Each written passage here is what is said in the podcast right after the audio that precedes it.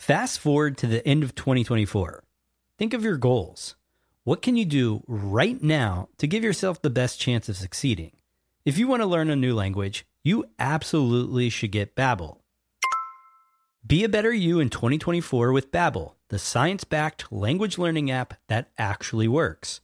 Don't pay hundreds of dollars for private tutors or waste hours on apps that don't really help you speak the language. Babbel's quick 10-minute lessons are handcrafted by over 200 language experts to help you start speaking a new language in as little as 3 weeks. I absolutely love Babbel because their courses help me learn real-life conversational skills. It's so easy to learn how to order food, ask for directions, speak to the locals without having to consult language apps. Babbel has over 16 million subscriptions sold Plus, all of Babbel's 14 award-winning language courses are backed by their 20-day money-back guarantee. Here's a special limited-time offer for our listeners. Right now, get up to 60% off your Babbel subscription, but only for our listeners at babbel.com slash SPP. Get up to 60% off at babbel.com slash SPP. That's spelled B-A-B-B-E-L dot com slash SPP. Rules and restrictions may apply. This episode is brought to you by Shopify. Forget the frustration of picking commerce platforms when you switch your business to Shopify, the global commerce platform that supercharges your selling wherever you sell. With Shopify, you'll harness the same intuitive features, trusted apps, and powerful analytics used by the world's leading brands. Sign up today for your $1 per month trial period at shopify.com slash tech, all lowercase. That's shopify.com slash tech. Hey everyone, perhaps the biggest news since the start of Smart People Podcast, I am launching a new podcast. It's called The Week on Earth. It is produced by Peabody Award winning producer Elise Louis, music done by a Grammy Award winning musician, and hosted by me and my brother. It's unlike anything you've ever heard, and we're running a giveaway to all who subscribe. So listen to the intro coming up now and get more details and go follow The Week on Earth wherever you listen to podcasts. The podcast where we talk to smart people, but not necessarily done by smart people. That is an awesome question. This one goes down probably on one of my top five. Hey, I like nutrition. I like to eat food. This is the coolest thing ever. We're going to do this forever. I wish I paid more attention in that class. You know, I'm going to be honest, I don't understand that. As a man, I just I don't get it. Welcome to smartpeoplepodcast.com. Hello and welcome to Smart People Podcast, conversations that satisfy your curious mind. Chris Stemp here, so excited to have you.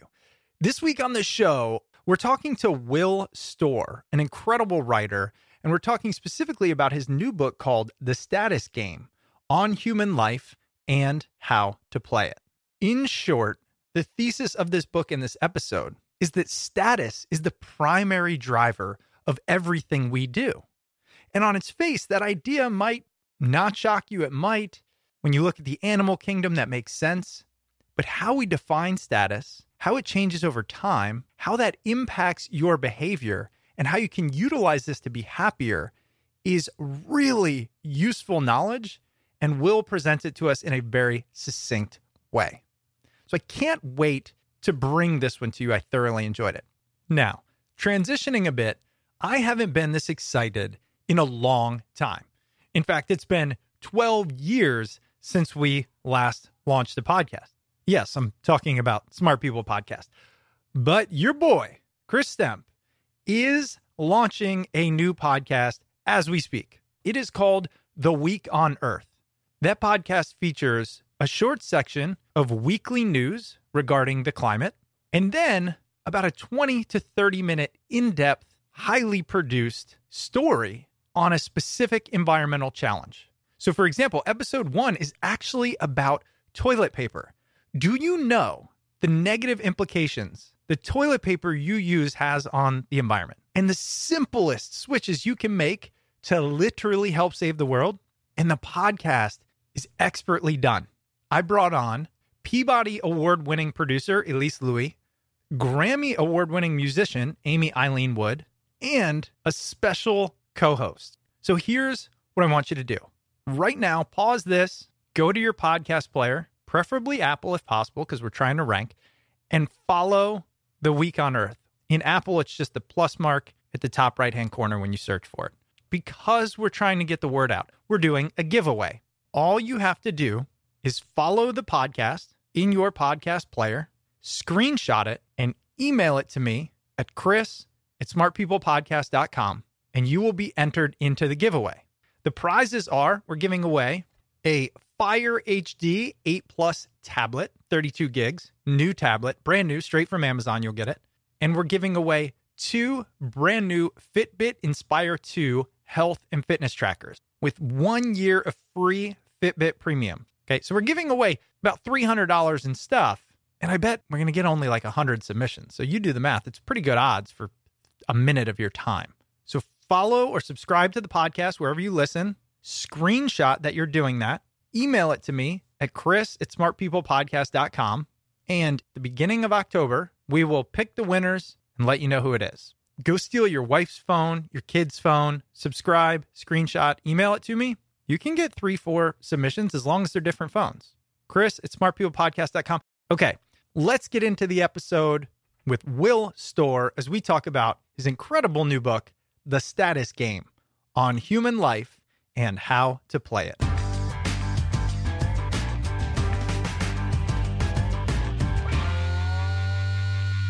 We're here to talk about your new book, The Status Game on Human Life and How to Play It. Tell me why you decided to write about this idea of status and how you define status in the first place. Okay, so I'll start with the definition. The definition is like often when you talk about, we call it status in the UK, so we're going to have that weird thing. Ah, that's okay.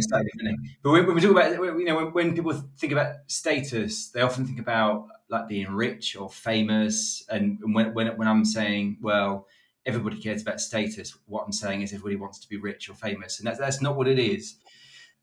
So it's just the feeling of being valued. You know, people need to feel valued. They need to feel that the people that they share their lives with uh, see them as a, a, valuable person with skills and you know abilities and kind of virtue that they're kind of bringing to the table. And um, it's a fundamental human need. It's a universal. Um, when we don't feel valued, we get depressed, we get ill, when we do feel valued, we feel like our lives are going well and we're thriving. So that's what we that's what we mean by status. Technically, it's the feeling of being valued. And um, I, I, think I, I, decided to write about the book because it was once I started sort of reading up on it, I sort of quickly began to realize it's such an important thing. It's so fundamental to human life, like on the personal level, on the macro, huge kind of society level that it kind of started. I, I, it was one of the things we we start wondering why there hasn't been a book about this already in this you know in this way. So it, it, was like, yeah, I found it like a really exciting subject to write about because it was just so unbelievably important. What you're saying is really status is the need to feel valued. Mm. Tell us about how you have arrived at the conclusion that this is a fundamental human need. Well, it wasn't me that arrived at that conclusion. Obviously, uh, it was um, it was lots and lots of psychologists, anthropologists, you know, people in academia. Um, uh, you, know, one study, for example, looked at people across tens of thousands of people across 186 countries around the world, and found that the level of kind of status that they felt they had in their communities was a stronger predictor of their happiness than money. You know, so so so, so you know that, that's just one. Um, strand of it. There's another strand um, from our evolutionary history. You know, um, researchers find that um, even in pre-modern groups, the kind of groups we'd have been evolving in tens of thousands of years ago, the kind of groups have been when our brains were evolving. Uh, the more status that you earn in those groups, um, the more food you get, the safer your sleeping sites, the better the conditions of life become for your children, uh, the greater your choice to access of mates. So it's this basic heuristic, it's this basic rule your subconscious brain knows and has known for at least tens of thousands of years, probably millions of years, and that is go for status. Because if you go for status, everything else gets better. You know, and we share this with animals, of course, too. You know, animals are constantly jostling for you know rank and position. Um, hens peck at each other until they're pecking order is established. So, you know, it's a very, very deep, ancient, and elemental um, rule that human brains and non-human animal brains know too, which is, you know, if you go for status, everything gets better. Yeah, and when I learned about your book, this is what jumped out to me, right? Was oh wait, I thought this was going to be about money and fame and all of that. and then my next question and what I wanted to say for you was how did we get there? How did we get to making this idea of status synonymous with riches? So, so, so our brains have evolved not to crave money because obviously money hasn't been around long enough to have that effect on our brains. Um, evolved to crave status, and the interesting thing about status, we, the, human brains are so obsessed with it. We can use basically anything to count for status. Like you know, if we if we're in a in a lift in a hotel, we play a little status game. We, we are unconsciously judging how people are dressed, who's got the fanciest baggage even if somebody stands too close to us, we take that as an assault. It's like an insult. It's like a lack of respect. It's a knock on our status. So the brain, the brain can use anything to stand for status. The thing, the weird thing about status is it's not like a thing that exists in the world. You can't touch it. So, so, so it's not like you know. So you can't count your status. So, so, so we're very chippy about it. Like, how much status do I actually have? We're constantly measuring it like you know psychologists talk about the, the, brain has this what they call a status detection system that's even measuring things like the amount of eye contact you're receiving with numerical precision. So we're constantly constantly kind of measuring um, our status. And of course with the invention of money that's a major thing. That's a big thing that we can play status games with. Um, not, not only because it's it's a literal kind of counter like we can count how much money we have versus the people around us um, also, we can buy stuff which symbolizes status with that money better houses, better cars, better watches.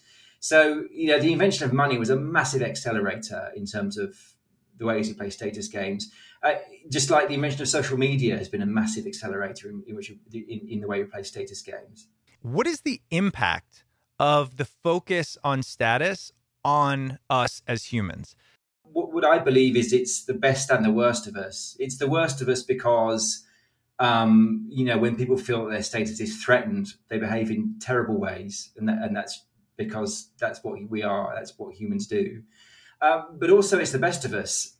You know, um, we wouldn't have civilization without the craving for status. You know, we wouldn't. You know, we wouldn't have technology. We wouldn't have um, you know, clean water. We wouldn't have vaccinations. So, so, so, you know, what, one of the ways, one of the major ways that we measure our status is in competence. Like in the book, of them success games. We play success games in which we compete to be the most competent people in the particular game we're playing, the best scientist, the best technologist, the best inventor of this, that, or the other. So, so, so that urge to be the best, to, to be better than him and her, um, is an incredibly um, constructive, powerful, and motivating thing.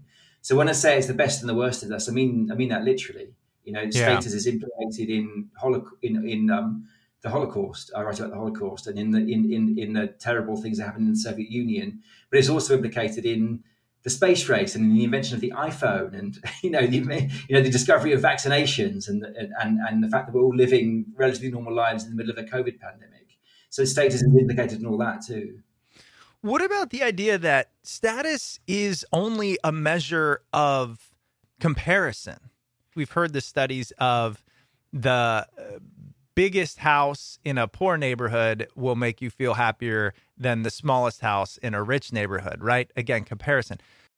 Does that naturally pit us against each other? The fact that we all crave status, which is only based on those around us in our tribe.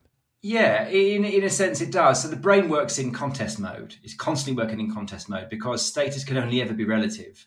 Um, there isn't a ground zero for status. You know, it's not like a you know, we, we, we, play like board games. We play games, for example, and you know, when we play games like sports and Monopoly, that they're using the status game mechanism we're exploiting that those same kind of neural mechanisms. And it, but in those games, there's, there's, a zero. You can have zero points and hundred points, and there's a target. But in real life, isn't like that. You know, you, are constant. Your, your your level of status is constantly in flux.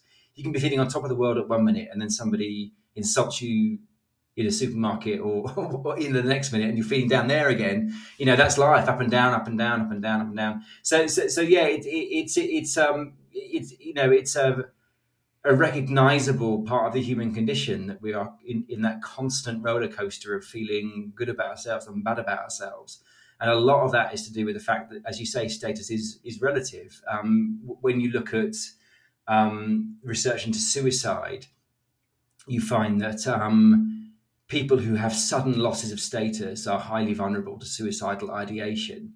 But so are people who stay still whilst everybody else in their group accelerates. Those people also become more vulnerable to suicidal ideation. Yeah. So, so, so, so, so you know, that's one of the kind of, you know, in, in some ways unfortunate ramifications of the status game is that we're constantly comparing ourselves to the people around us. We can't help it. You, you know, you, you, it's automatic. It's unconscious. It never stops. Um, so, so, so, it's always going on, and it has the power to make us feel amazing, but it also has the power to make us feel terrible. Yeah, no matter well, who we are, you know, Elon Musk, Elon Musk can be made to feel terrible. Beyonce can be made to feel terrible if they read the wrong thing about them or if they're insulted by somebody that they respect. Right. As you were talking about it, it reminds me of uh, potentially the goal of much of Eastern philosophy or meditation or Buddhism is to remove the craving for status from the human. Mm. Do you believe that to be true? Is it possible? And is that a decent goal to strive towards? Okay, so it's not possible. Like it, it just isn't possible. I, am sure that if you really practice my meditation, you will you, you can kind of lessen your attachment to the need for status. I don't doubt that, but you cannot eradicate it. And in the book, I talk about a study of nearly four thousand people in the Netherlands, where they um, found people who specifically meditated to, I think they, could, the way they phrased it was remove attachment to ego needs. And they found that these people scored extremely high in what they called spiritual superiority. So, so when they got really good at meditating, they started to feel quite pleased with themselves. And actually, they started to feel quite superior to all those other people around them didn't have the amazing insights that they had uh, right. into, the, into, into reality. And, and, you know, you're laughing. I, I was laughing when I read about the study, and it's funny because it's true. It's one of those ones where it's funny because it's true. We, we recognize it because it's totally human behavior. We can completely predict that about human beings. If they get good at something, no matter what it is, they're going to start feeling pleased with themselves and looking down at people slightly who aren't as good at that thing that they are because you know that's the status game. So yeah even when you zero in on people specifically who meditate to get rid of ego um, you find that they are the, the, the, their meditation actually i mean the, the, the researcher in a paper said that, that what she found was the very opposite of enlightenment. Well and this is where i struggle which is i recognize the need for this drive. It's the reason we're top of the food chain. We can't sit still. One of my favorite Buddhist quotes is the hardest thing for a human to do is sit in a room by himself, right? it's not how we're designed. But as all things are yin and yang in this world, I also find it to be the greatest source of pain. And so, mm. how can we live a better life, a more purposeful, authentic life, recognizing this inherent need for status will always be with us. Yeah, I mean, you, you, you make an interesting point about you know, like it's a thought experiment, you could say, where what if what if mindfulness meditation did actually work, and, and it was possible to eradicate uh, the need for status um, from people's minds completely, and what if everybody just did this? Well, then progress would stop. It would be a total disaster for the human animal if if, if that was true. If if if the ambitions of the Buddhists um, were realized and it became universal, it would be the end of progress. It would be a disaster. So, you know, it, it, it kind of weirdly, it, it's you, you, can almost see the like I, I can totally understand it, and, and, you know, I've meditated in the past. I'll, I'll, probably take it up again. I get it. You know, I, you know, I as much as anybody else, especially as a writer, you know, the status game hurts me every day. it does. Mm, it's yeah. a cause of huge misery for me. yes. Know, yeah, for lots of people. So, so I'm not here, you know, completely waving the flag for it, but it's also been some of my greatest moments too. You know, like being reviewed in the New York Times is, you know, it's an amazing thing. You know, um, so, um, you know, it, it, it's the up and the down, and and um, uh, yeah, I, I completely sympathise with people who who who would, would want to rid themselves of it. But but it would also be a catastrophe for for us as people. And so the second part of your question was how can we how can what was it how can we kind of you know acknowledge its, its problems well in the book I, you know i talk about there's three basically different kinds of status game that humans play There's the dominance game, which we've been playing since we were animals. So that's millions of years old, and that's threat, violence. When somebody forces you to attend to them in status, in, in sort of deference, I should say, um, as if they're a high status person, that's dominance. And that can be also about bullying, that can be kind of social media, council mobbing, whatever. You know, if someone's threatening you and forcing you to kind of be deferential to them, that's dominance. So that that's the oldest form of status game. That's very animalistic. Um, but you know, humans are really good at playing these other two ver- two forms of status game, and that's um, virtue and success. So virtue games are one about morality, about um, following the rules, knowing the rules, enforcing the rules, uh, about belief, about do you believe do you believe the things our tribe believes, and how how sincerely do you believe them? Those are kind of virtue games. So you can see religion religion as a virtue game. Um, royalty in the UK is a virtue game it's all about deference. It's all about knowing the rules. It's all about believing and, and, and acknowledging the um, you know, the, the, the, magnificence of the Queen and, you know, these very flawed people. Um, so that they're virtue games. But there's also success games. You know, you know that's the other way that we are valuable to other people is, is by being competent. And in the groups in which we evolved, um, you could w- win status by being the best storyteller, the best uh, tuber finder, the best hunter, the best warrior. So, you know, to me, that is the best of human nature. These success games, these people who um, pursue competence um, to, you know, extreme ends and become amazing at what they do. Um, you, you, know, so, so, I think I think that is the most um, um, that, that, that's the most progressive, helpful, um, kind of wonderful form of status game, are these success games. And of course, like anything, it can go wrong. You know, you you, you could see um, Amazon as a, as a success game, Jeff Be- Bezos, but but also you know in some in lots of these corporate success games, th- th- there's a dearth of virtue, and actually the workers end up being treated very badly. You know, people at Foxconn throwing you know jumping out windows and so forth. So so um so, so, so you know in the book I talk about success virtue games. You know, games that are about um, competence but but have this kind of virtuous end. So you, you, you can say somebody running a marathon in aid of breast cancer is playing. That's about success and virtue. It's a success virtue game. Somebody um, devoting their lives to finding a you know um, a, a, vaccine for COVID is that that's a, that that's a, all about competence. They're they're being judged. They're being status is being awarded on how good their vaccine is, and that's that's what their game is. It's all about how good their vaccine is. But it has this enormous virtuous end. It's not all about who's going to be the who's going to have the most billion pounds in their bank and have one of those door cars that doors do that. right, know, right. About, I'm going to be saving lives. So, so, so, so, that's what I talk about the book. That you know, we should we should play success games, but also kind of success games that have this kind of virtuous result at the end of them. They're the best. That's the best of human nature. This episode is brought to you by Rocket Money. I've always struggled with finding time to manage my finances. At the end of a busy week, the last thing I want to do is spend time budgeting all of my expenses or tracking down customer service teams to cancel old subscriptions I no longer use. But now, I use Rocket Money and it does all of that for me. Rocket Money is a personal finance app that finds and cancels your unwanted subscriptions, monitors your spending, and helps lower your bills so that you can grow your savings. With Rocket Money, I have full control over my subscriptions and a clear view of my expenses. I can see all of my subscriptions in one place, and if I see something I don't want, Rocket Money can help me cancel it with a few taps. I love how the dashboard shows me this month's spending compared to last month's, so I can clearly see my spending habits. Rocket Money will even try to negotiate your bills for you by up to 20%. All you have to do is submit a picture of your bill, and Rocket Money takes care of the rest. They'll deal with customer service for you. Rocket Money has over 5 million users and has saved a total of $500 million in canceled subscriptions, saving members up to $740 a year when using all of the app's features. Stop wasting money on things you don't use. Cancel your unwanted subscriptions by going to rocketmoney.com/smart. slash smart. Rocketmoney.com slash smart. One last time, rocketmoney.com slash smart.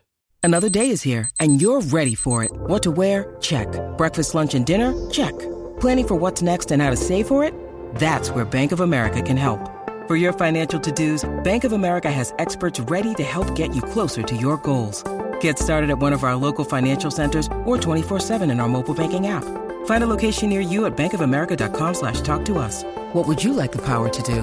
Mobile banking requires downloading the app and is only available for select devices. Message and data rates may apply. Bank of America and a member FDIC. If we know we're going to play these status games, if we know it is the fundamental driver for our day-to-day actions for the most part, I would imagine the best we can do is try to align what do we value, what do we enjoy to the status we want to achieve. And perhaps Yeah. where we go wrong and when people feel the the the worst of themselves is when they feel like the status they are chasing is in and of itself not one that they enjoy or want to achieve which is i think one of the biggest problems especially in western society which is where we have determined the rules of the status game and not everybody wants to play on those specific rules That that makes perfect sense, and and I you know I write about that in in, in the book about how there's this you know evolutionary mismatch. Really, you know, we, I, I, we still have hunter gatherer brains. We have Stone Age brains. Right. The brains that we have haven't evolved very much, you know, that much uh, since those days, and certainly not in terms of our cravings for status. So we, we've evolved to play small status games in in relatively small groups of people. We haven't evolved to feel like we're competing with all of the world. We haven't evolved to play status games on the corporate level where we're not one of 25 people, perhaps, um, in, in, in, you know, in a, in a in a mobile band. We're one of 25,000.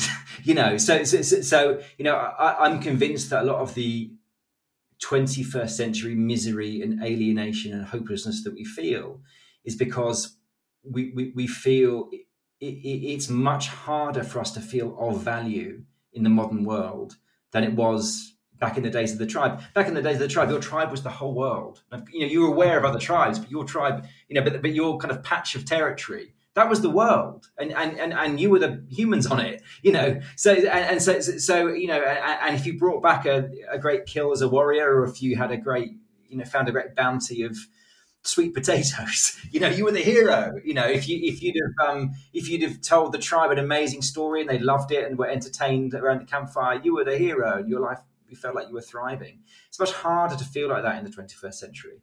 And so there's an anecdote that I tell in this in, in the book where um, you know years ago I went I was reporting a story for the Guardian newspaper in the UK about it, it was a profile of the of Britain's best paid male escort, and he and he came from a small uh, small um, village in Wales, and it was an old mining village. And, the, and so I went back to his village um, to interview his parents and his old friends, his former friends. And we were walking around this town, it's called Ammanford. And um, this guy was, this young man in his early 20s was talking about the changes that's happened to Ammanford. And he said, you know, in my sort of, you know, dad's era, the mines were open. And people were really proud to work down the mines, down the pits. There was a great community and you know um, we, there was huge pride. Um, and there were also all these local businesses you know there were there was the butcher the baker the candlestick maker you know you know if you weren't working down the mine you owned a business and that's a huge source of status. But what's happened is all the mines have closed down and the big supermarkets have come in. You know tesco over here is a bit like walmart in the states you know huge big box retailer. So all the all the individual um, small businesses have closed down now. And he says, so now what do we do? And he said, you know, b- back when you were working for your parents' butcher shop and you knew that one day you were going to own the butcher shop, you felt important. You felt your life had meaning and purpose. You just don't get that from working at the meat counter at Tesco's. You just don't. It's the same job technically, but you just don't get that. And, and that, that was a huge thing for me when he said that because I'd never heard it expressed before. Because if you're thinking like an economist, you're thinking, well, they've all got jobs. They're, they're, they're butchers. Who, but no, if you actually compare, yeah, if you compare their income, it might be the same. And if, you, and if you compare technically their job, it's the same. But the level of status, the level of value that they take from doing that job is completely different. And, you know, of course, like, like in a lot of the poor communities in the US, you see lots of drug abuse, you see homelessness, you see, you know, you know the, the question was all about why did this guy escort leave Wales, and that that was why because there's just so much hopelessness there. Right. Well, Will, can you solve it for me? Because what you just hit on, uh, un, un, unexpectedly, okay, what you just hit on is like one of the greatest sources of discontent I have, and many people I talk to, which is this: I want to live a decent life, right? I, I live in a high cost of of living area. Um, so in order to do that, I have to work. You know, there's a lot of options, but a common one is work at a job, and uh, it's got a lot of stress in it. And because in order to make the money, you have to have that. Mm. And what many of us around here realize is we don't matter. We don't matter. Your company will write your job description before your family will write your obituary if you die. You know what I mean? And so how in this construct can we we have not evolved to be like this. We No. can't be the one who made the COVID vaccine. We just can't. Listen, if you're listening, you won't do that. Um, it's just odds.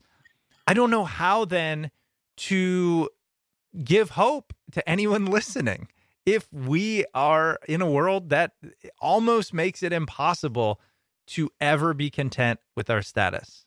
Okay, so so there are a few things to say about that. Like I totally hear what you're saying, uh, and I agree. Uh, but I think there are a few things that, you, that that are kind of give us a bit of optimism and a bit of hope. Good. The first thing is that your job doesn't have to be your only status game. And in fact, in the book, I I recommend slightly hypocritically, but I recommend playing multiple games. And I recommend that not because I'm good at that myself, but because that's what the data suggests is that people who have multiple sources of status are much happier and much more emotionally kind of regulated. They have less highs and lows. They're, they're much more stable. So play many games. You know, your job doesn't have to be your main status game. Of course, if, if, if, you if you if you take no value from the job that you're doing, that, that's bad. You know that you're gonna that there's to be a certain amount of misery in your life, but that doesn't have to be your whole life. You know, um, a hobby is a status game. A religion is a status game you know, um, since I've written the book, I became very conscious that I um, uh, only have one status game, and that's being a writer, which makes me very vulnerable to anything that goes wrong. I, you know, freak out and it's like, oh, it's like the end of the world, you know. Right. Yeah. Get a bad review in the newspaper, even though no one read it, no one's read it, no one cares. Right. Um, so, you know, so I've, you know, I've taken up cycling, and I and I, and I, and I noticed that as soon, that I was cycling, but as soon as I started logging my date, my rides on an app, and I could see my numbers, I started playing status games with myself. Well, I've done that, um, you know, this week. Next weekend, I'm going to do that, and and I- and, and I'm now looking forward to the weekends. I've got this other source of, even though it's not a game with other people, it's it's like playing Sudoku. You're kind of playing it with yourself. Um, uh, that's another source of status. I'm also volunteering. I'm, I'm going to start volunteering um, at a national, uh, kind of well-known national charity. I've got an, uh, an interview there on September the 11th, and and that's directly as a result of, of doing the research in this book because it's like okay, so you're playing these success games with your writing. It's all about competence, but where's your virtue status? Like I'm not a parent. I don't, and you know, I, I had to ask myself, what do you do for anyone? And the answer was nothing. So, so, so I'm now going to start volunteering, uh, uh, and you know, selfishly, the, the reason for that is because I, I need to kind of hedge. I want to diversify my sources of status, and of course, again, you know, like I, I, I, I'm really, you know, passionately believe that we should we should stop seeing status as a negative thing because it because it does drive. You know, people want virtue status, and that's what drives the whole voluntary sector. You know, charities compete with other charities to do the most to be the most helpful. So that, that's status too. That's just virtue form of status, and and so other people benefit from that. So so yeah, your your job doesn't have to be your, your only um, status game. And the final thing to say about that is is that um, you should never feel that you're competing with the whole world because that, that that's that, that's not true. You're, you're competing with the people immediately around you. You you're, you're you're kind of playing a game with, with a subset of people. Um, that again, that's how we evolved in the tribe everybody wasn't competing with everybody. There was a gender breakdown. You know, men would compete with men, women would compete with women. Within that, there, you know, there was age. A fourteen-year-old wasn't competing with a you know thirty-two-year-old, uh, and there's specialisms as well. You know, there's a warrior game and a hunter and a you know storyteller game and a sorcerer game and a you know whatever. Um, so, so so so so we're always um, and that, that's why um, you know. somebody who's working as an office cleaner can be can be happy you know if they feel that they're a really good office cleaner and they're proud of the work that they do and they feel that actually i'm a better office cleaner than that person and that person and that person you know if it was true that every office cleaner in the world felt that they were competing with michelle obama they'd all just throw themselves out of the, win- the nearest window because it's just hopeless. But that's not how the human. Thankfully, that's not how the human brain is. We don't. We don't generally feel. I mean, super ambitious people do feel like they're competing with Elon Musk, and those people are either going to be really talented and really successful or really miserable. Yeah. Ninety-nine percent of people don't feel like they're competing with Elon Musk. They, they they've got people in their lives that they feel, oh, you know, I, I, I want to, I, I want to be at least as good as that person. I want to be better than that person. You know. I know you talk about this, and we have to because it's so obvious today, which is social media.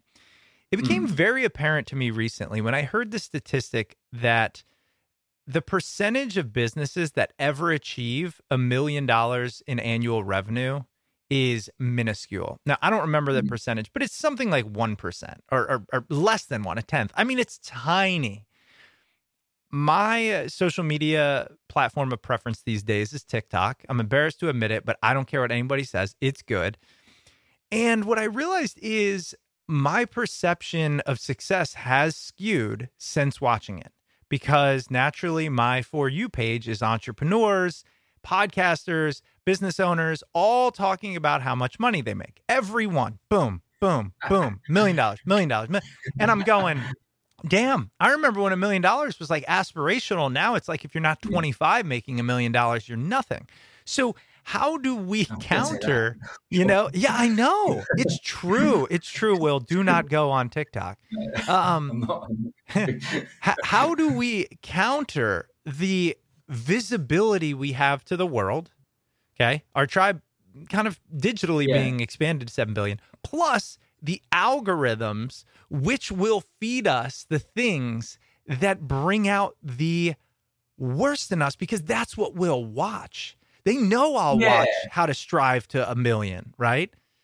Yeah, so so, so it, the, you know, in the book, I call um, social media slot machine for status. I mean, I, you know, it's people who are into kind of the mechanics of social media. They, they understand the whole theory that drives it, which is it, which is it's like a slot machine. Its rewards are inconsistent. So um, you might make a contribution to TikTok or Twitter or Instagram and get zero likes or lots of thumbs downs, or you might you might go amazing. You know, so it's like a slot machine.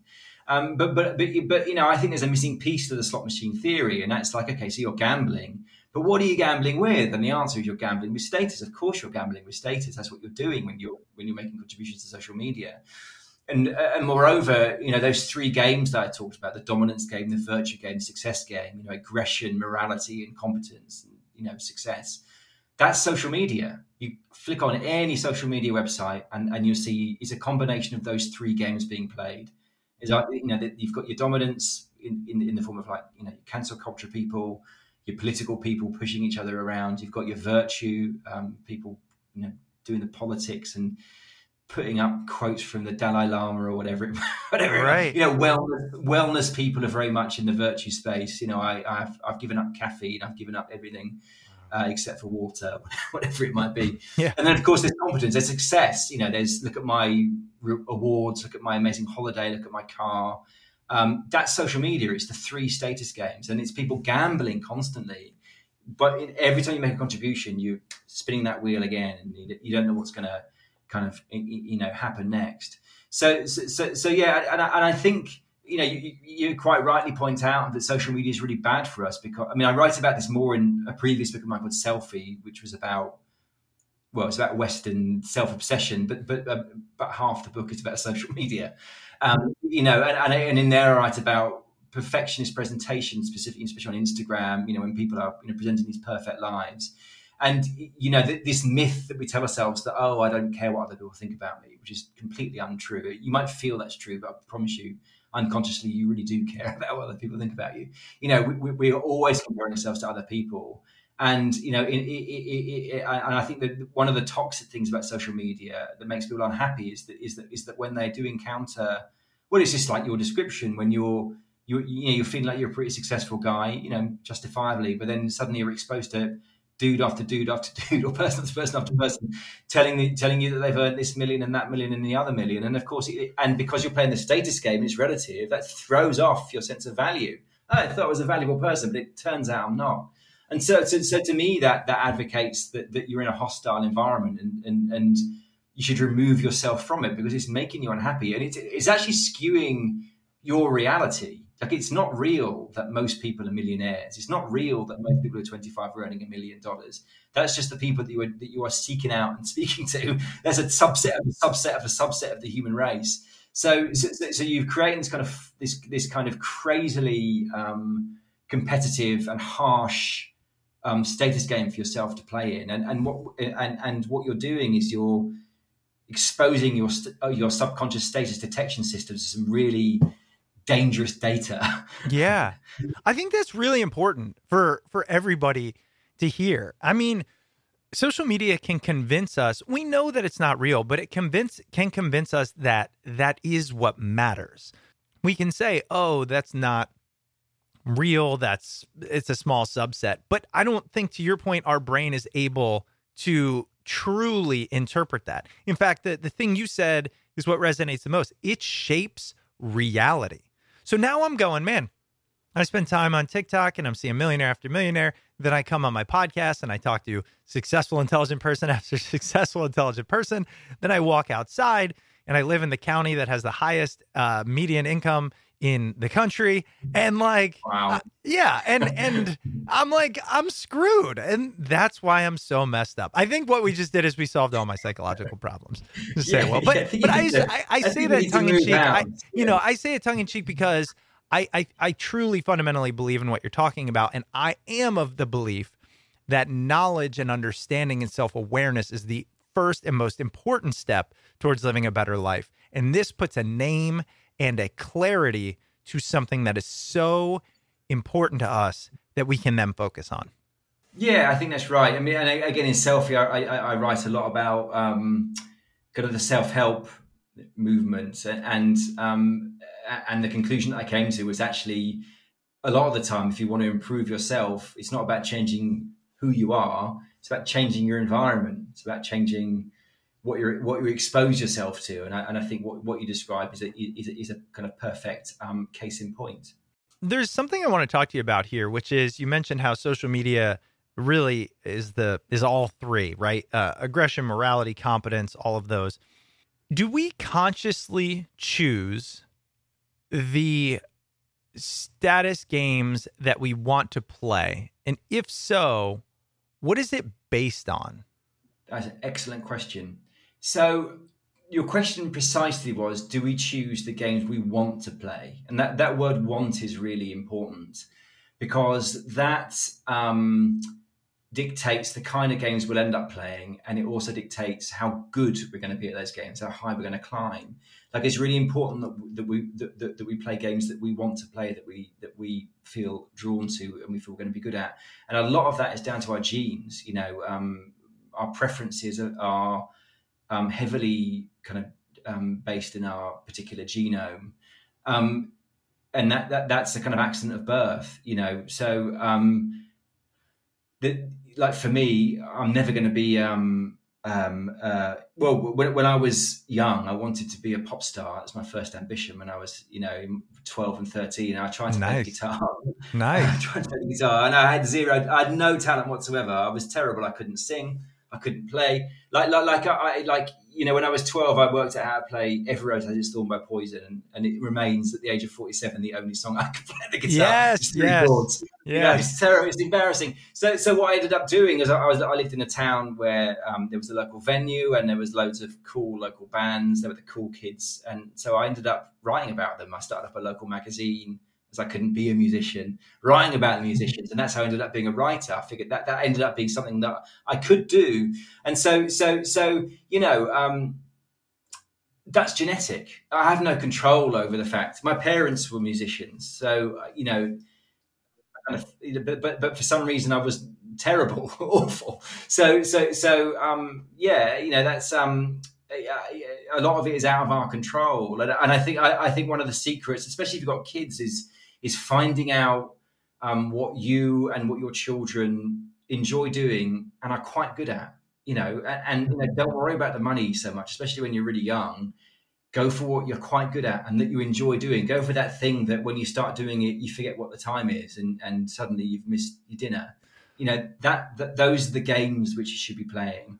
But of course, there is choice too. Like you know, like like I've chosen to volunteer for a charity because I, I you know I've, I, I in, a, in a kind of rational way have realised that, that there's a big chunk of my life missing, and that's the the selfless part, the, the, the part that good. For, and I think that becomes more important as you get older. I think probably. Um, so, so, so, so, of course you have um, you know you have especially in the west if you've got you know if if, you, if, if you're relatively well off in the west we have sport for choice we can we can do hobbies um, but the wanting is really important you've got to want it because if you don't want it you're never going to be good at it. You're never you're never going to earn status within that game when you need mealtime inspiration, it's worth shopping Kroger, where you'll find over 30,000 mouth-watering choices that excite your inner foodie. And no matter what tasty choice you make, you'll enjoy our everyday low prices, plus extra ways to save, like digital coupons worth over $600 each week. You can also save up to $1 off per gallon at the pump with fuel points. More savings and more inspiring flavors make shopping Kroger worth it every time. Kroger, fresh for everyone. Fuel restrictions apply. Right. I think you just provided the antidote for the myth of passion that I think gets perpetrated. So a lot of people will say, you know, find your passions, do your passions. And and and here's why. You might be listening and say, wait, that that is kind of what Will was talking about. But I want to add this slight corollary and see what you think. Knowing we're going to play a status game, pick the one that you not only enjoy, but feel like you have the best chance of succeeding in. And in that, by by combining those two, what you will do is you will fill your evolutionary need for status in a way that feels enjoyable. And I think the reason that distinction matters is because I know for myself early on, I didn't ask, what do I want? I asked what I was good at and what does society value? And that misses what I think is the most important part, which is yeah, but what do you want? What do you care about? And that eh, you will never be happy doing that thing, even if you achieve status in an area you don't value. I think that's yeah. That I, I, would completely endorse that statement, Chris. Yeah, I think that's that, that's absolutely right. You know, you, you've got to want it, but you've also got to be able to be good at it. You know, you, you need to do both of those things, and then you know, and then you're going to start thriving. And and and it really is. I mean, if you think about some of the greatest moments that you've had, you know, outside the family that aren't involved with having children and all that stuff and getting married. It, it's generally the status games that you're playing. It's the victories that you've had. It's the graduation. It's the first deal you made. It's the first dollar you made. It's the you know the first, the first, the first, the best, the best, the best. You know, like like you, you know, it's really important that we have those feelings that the world values us, that we have value to give to the world. And if we don't have that, that's a it's a it's a it's an almost immediate path to anxiety, depression, even physically or Ill health. You know, if people feel that the world doesn't value. Right. Wow. I'm curious as we were talking about this. Have the status games always remained the same, or have they just modulated through the three you recommend? Like I would say, right now, it's very much that competence piece. So yeah. over time, have we placed more value on various status games? excellent question. Yeah. So culturally, things change in different cultures, and things change across time. So um, my analysis of the West, you know, because again in, in Selfie I write a lot about this too.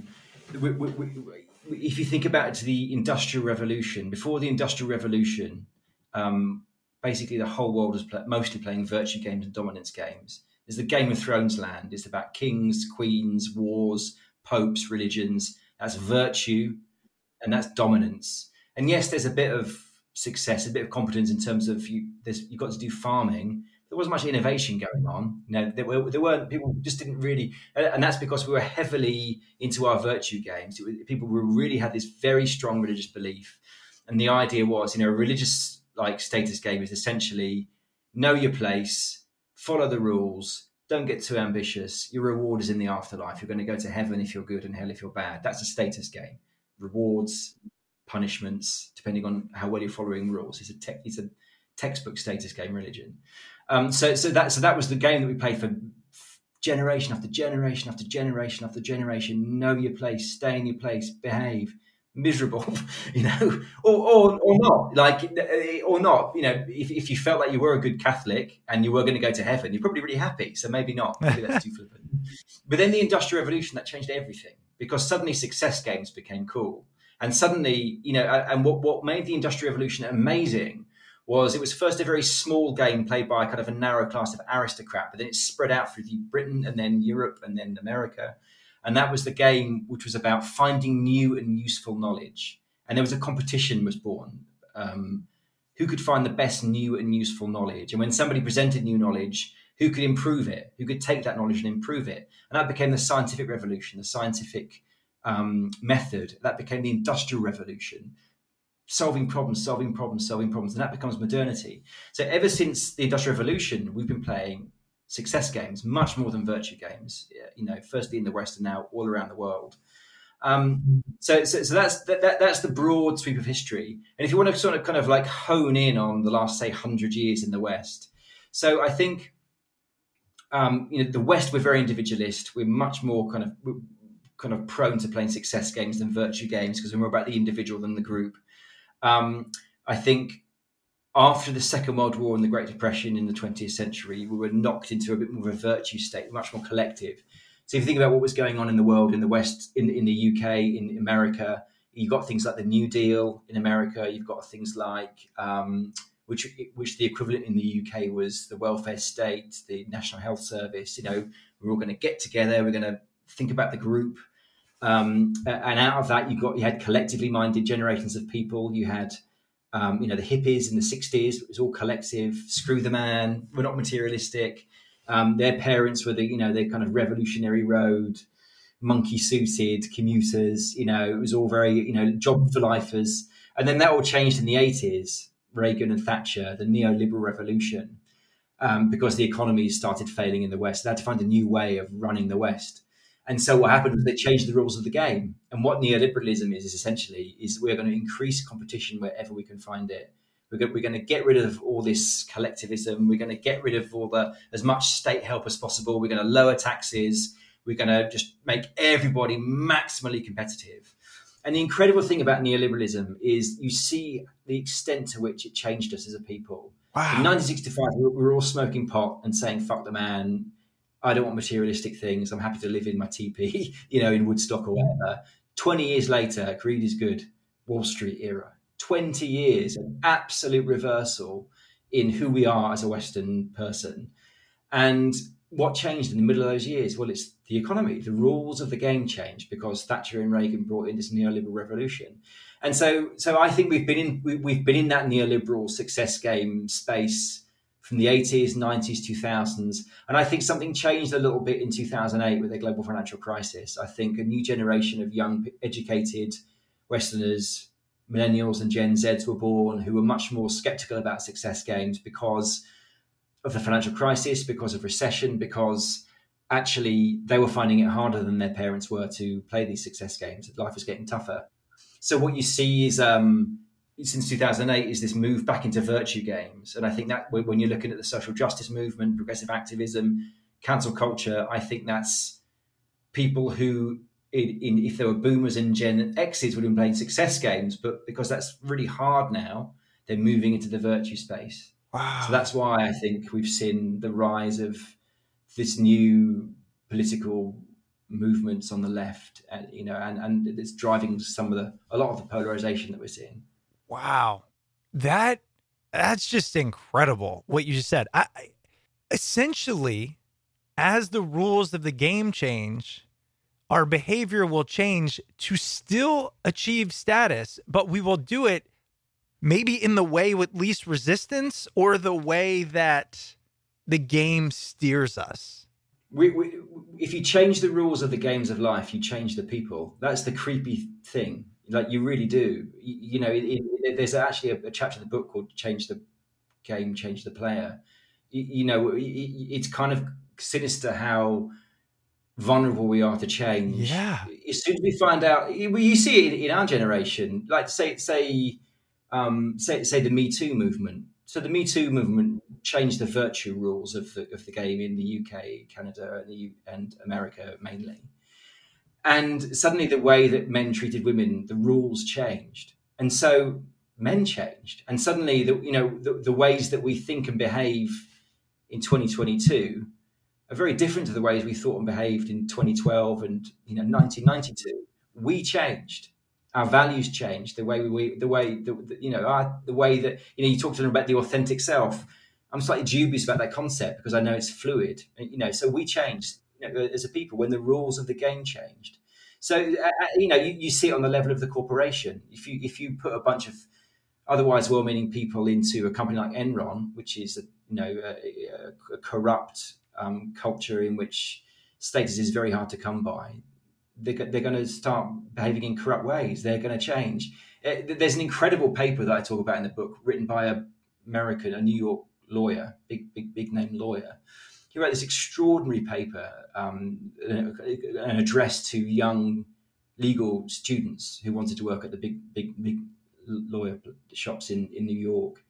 And he, he basically said, You're going to become corrupt because it, it, happened to me and it happens to everybody who works for these companies. And, and the reason for that is that um, um, when you start as a lawyer, um, you're going to start competing on the basis of how much money you earn because people's wages are published in these legal periodicals. You're going to get invited to your partner's house at the weekend, and you're going to be see there's a massive, beautiful place up in the Hamptons, and you're going to go wow, and you're going to be served martinis and you know this, that, and the other. He really like paints the picture, and you're going to become obsessed about you know how can I earn that much money? How, how can I compete with these people? But the problem being a lawyer on that level is you're already working as hard as it's possible to work. You can't work any harder. Lawyers are miserable they get divorced, they get addicted to alcohol and drugs. Like you know, they, they, they live, they live. They're incredibly competitive people playing incredibly competitive status games. So the only way to compete is by becoming corrupt, is by billing for three hours when you've actually worked two, is by accidentally losing these documents that were unhelpful to your case that you were supposed to show the judge. And you know, and, and what, what what gave that paper to me moral force was was this guy who was then a judge saying, "It happened to me. I did this." and, and, I, and, it will happen to you. I promise you. It, it, there was some line in there where you're going to go from somebody who's over the moon about buying a $400 car stereo to somebody who feels infuriated and insulted by only getting a $400,000 bonus. Yep. You know, like, and so you've changed because the rules of your game have changed and, you, and it changes you. And, you know, we see this happening. You know, they, they, like that, that has the ring of truth to me. It does. You, you, well, and and you know what strikes me is the the first one you mentioned, dominance, aggression.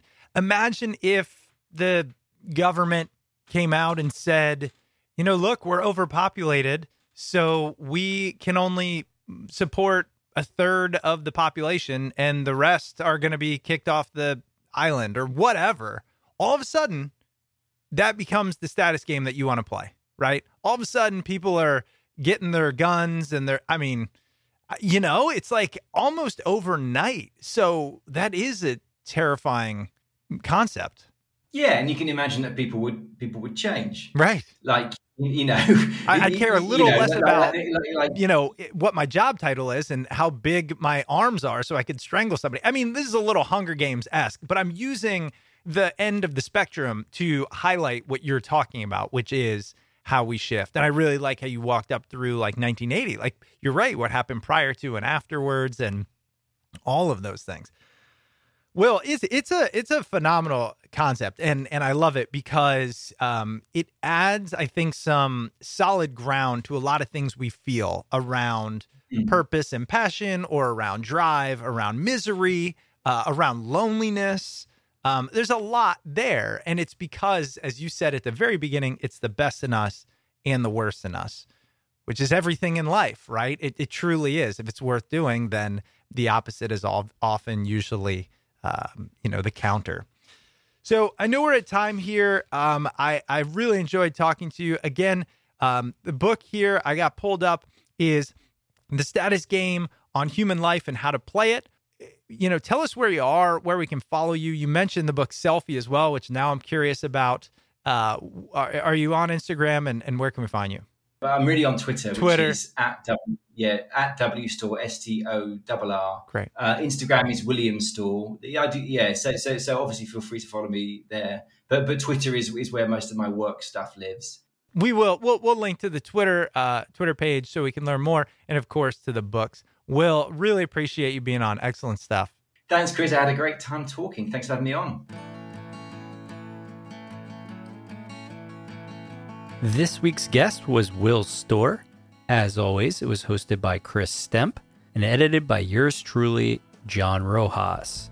Will's book, The Status Game, is available wherever books are sold. On to the housekeeping items. As you heard in the intro, make sure you check out Chris's new podcast, The Week on Earth. Check it out at weekonearth.com. If you'd ever like to reach out to Smart People Podcast, email us at smartpeoplepodcast at gmail.com or message us on Twitter at smartpeoplepod. And if you want to stay up to date with all things Smart People Podcast, head over to the website smartpeoplepodcast.com and sign up for the newsletter. All right, that's it for us this week. Make sure you stay tuned because we've got a lot of great interviews coming up. And we'll see you all next episode.